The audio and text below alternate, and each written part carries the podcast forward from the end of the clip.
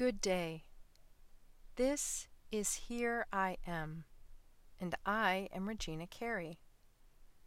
I help move people into action, ignite passion in their spirits, and support them on their journeys. The goal of this message is to allow you to hear words that you may never have heard from anyone in your life. I am here for you with a story and perhaps some healing. I awoke this morning with this question. We're taught to be helpful and give to others. We're also taught to practice self care for our own health and happiness. My question is this How can we get better at knowing when to shift from one to the other? Can we do them both at the same time? Am I the only one, or does anyone else tend to live in extremes? I give and give and give until I'm depleted. That looks like working 18 hour days, stress, exhaustion, and intermittent spurts of crying.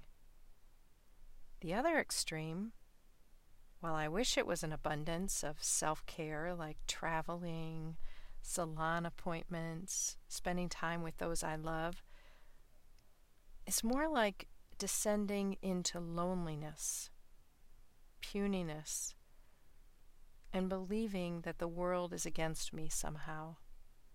I am so in my head, questioning every move I make, that I feel depressed, angry with myself, and practice all sorts of creative procrastination. For me, the solution to the first issue is to slow down, say no more often, step away from the computer and phone, and do nothing. The solution to the other is to get out of my own head by being of service to others and taking action on something I've been avoiding. Small steps. This is how we do life with respect for the in and out, the me and we, the dance of adventure. Bottom line, we have got to keep moving forward. Getting stuck in the chaos or stuck in the lonely still means we're not moving, which creates another unique problem that of languishing which has been called the dominant emotion of 2021. If you're feeling this, you're normal. Whatever that means anymore. So let's commit to this. Keep moving forward. Every day you wake up is a day to continue. Keep moving forward. An object in motion tends to stay in motion. That's a good thing.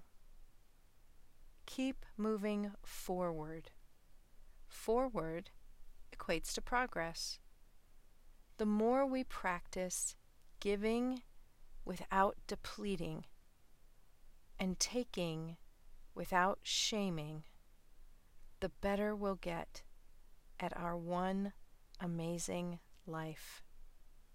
Know that today. Know that for life. Hear this message. You are, and I am grateful. Here I am.